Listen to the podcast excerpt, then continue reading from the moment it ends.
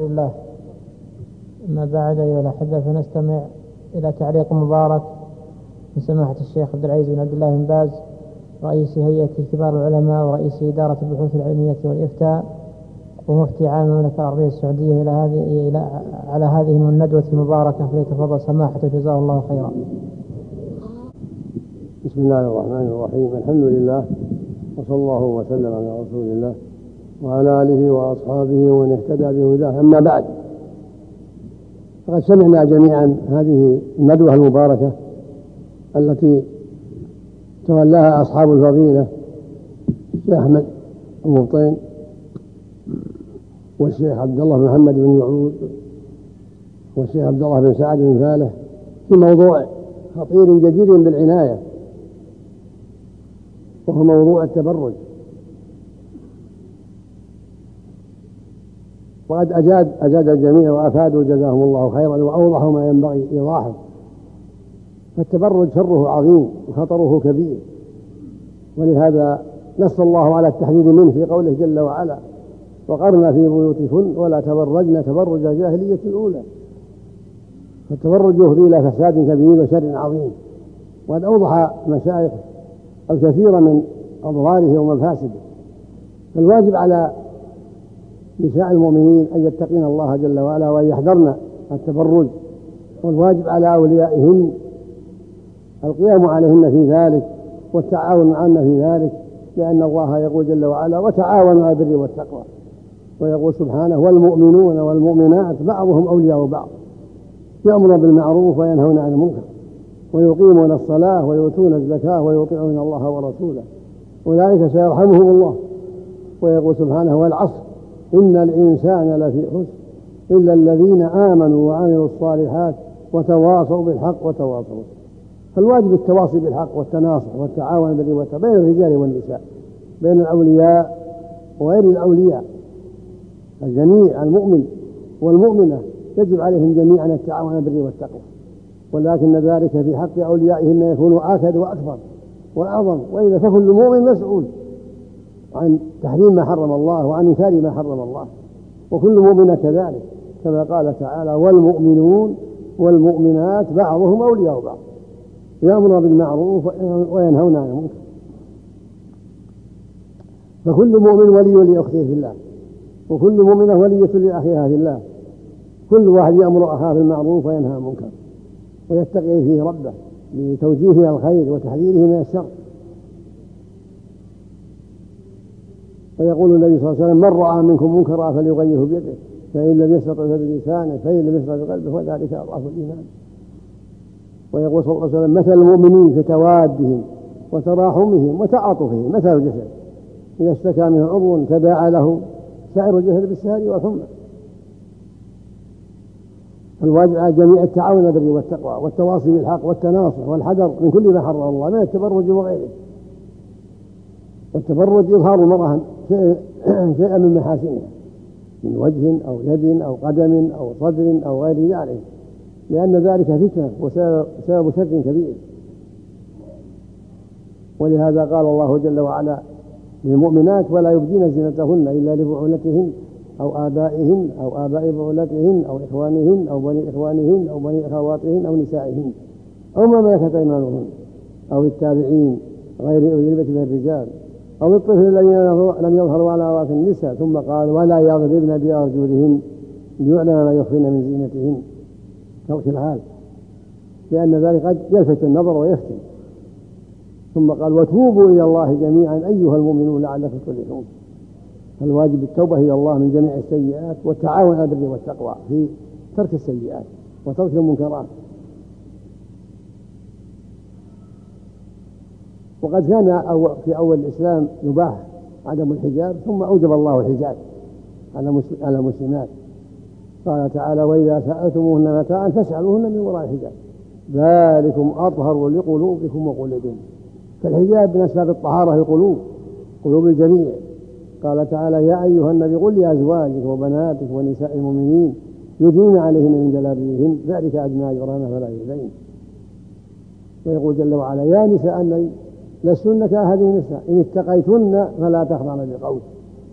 الخضوع بقول قد يجر إلى بلاء هو ترقيق القول وتحسينه وإنما تكلم الكلام العادي مع مع الرجل. ولا تخضع للقول لأن الله قال ولا فلا تخضع قال فيطمع الذي في قلبه مرض. مرض الشهوة. وقلنا قولا معروفا قولا عاديا. ثم قال ولا تبرجنا تبرج الجاهلية.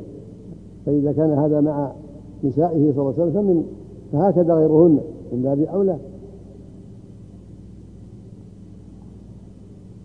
قالت عائشة رضي الله عنها لما تخلفت في بعض غزوات النبي صلى الله عليه وسلم و ورآها صفوان معطل وسمع صوته يسترجع. قالت وكان قد رآني قبل الحجاب فلما سمعت صوته خمرت وجهي.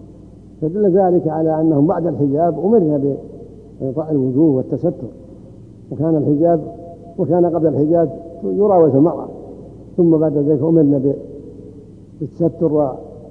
وحجاب الوجه. لأن الوجه هو أعظم الزينة. فالواجب على النساء الحذر من أسباب الشر والفتنة. والتواصي بذلك فيما بينهن والتواصي مع أوليائهن ومع أقاربهن ومع جيرانهن. لأن الله يقول والمؤمنون والمؤمنات بعضهم أولياء بعض وإن كانوا ليسوا أقارب. والمؤمنون والمؤمنات بعضهم يجمعهم الإيمان. والمؤمنون والمؤمنات بعضهم أولياء بعض. كل واحد ولي أخيه وولي أخته في الله يأمرها بالمعروف وينهى عن المنكر وينصح لها. في جميع الأحوال. وأما عن أسماء أن النبي عليه الصلاة قال لها إن المرأة إذا بلغت المحيض لم يحل يرى منها إلا هذا وهذا وأشار إلى وجهه وكفيه فهو حديث ضعيف لا يصح عن النبي صلى الله عليه وسلم.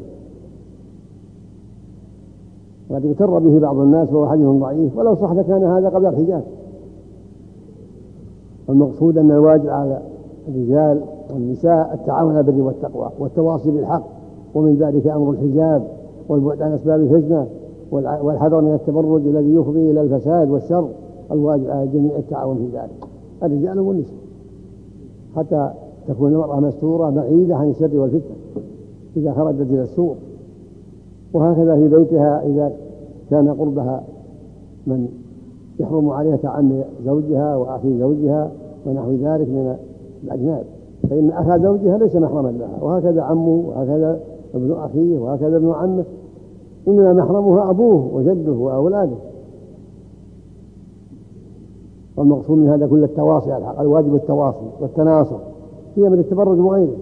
يجب التواصي بين الرجال والنساء بين المؤمنين والمؤمنات التواصي بالحق والتناصر في ترك ما حرم الله والبعد عن كل ما حرم الله والتواصي بأداء ما وجب الله والتعاون على البر والتقوى في السفر والحضر في الشدة والرخاء في المرض والصحة في جميع الأحوال.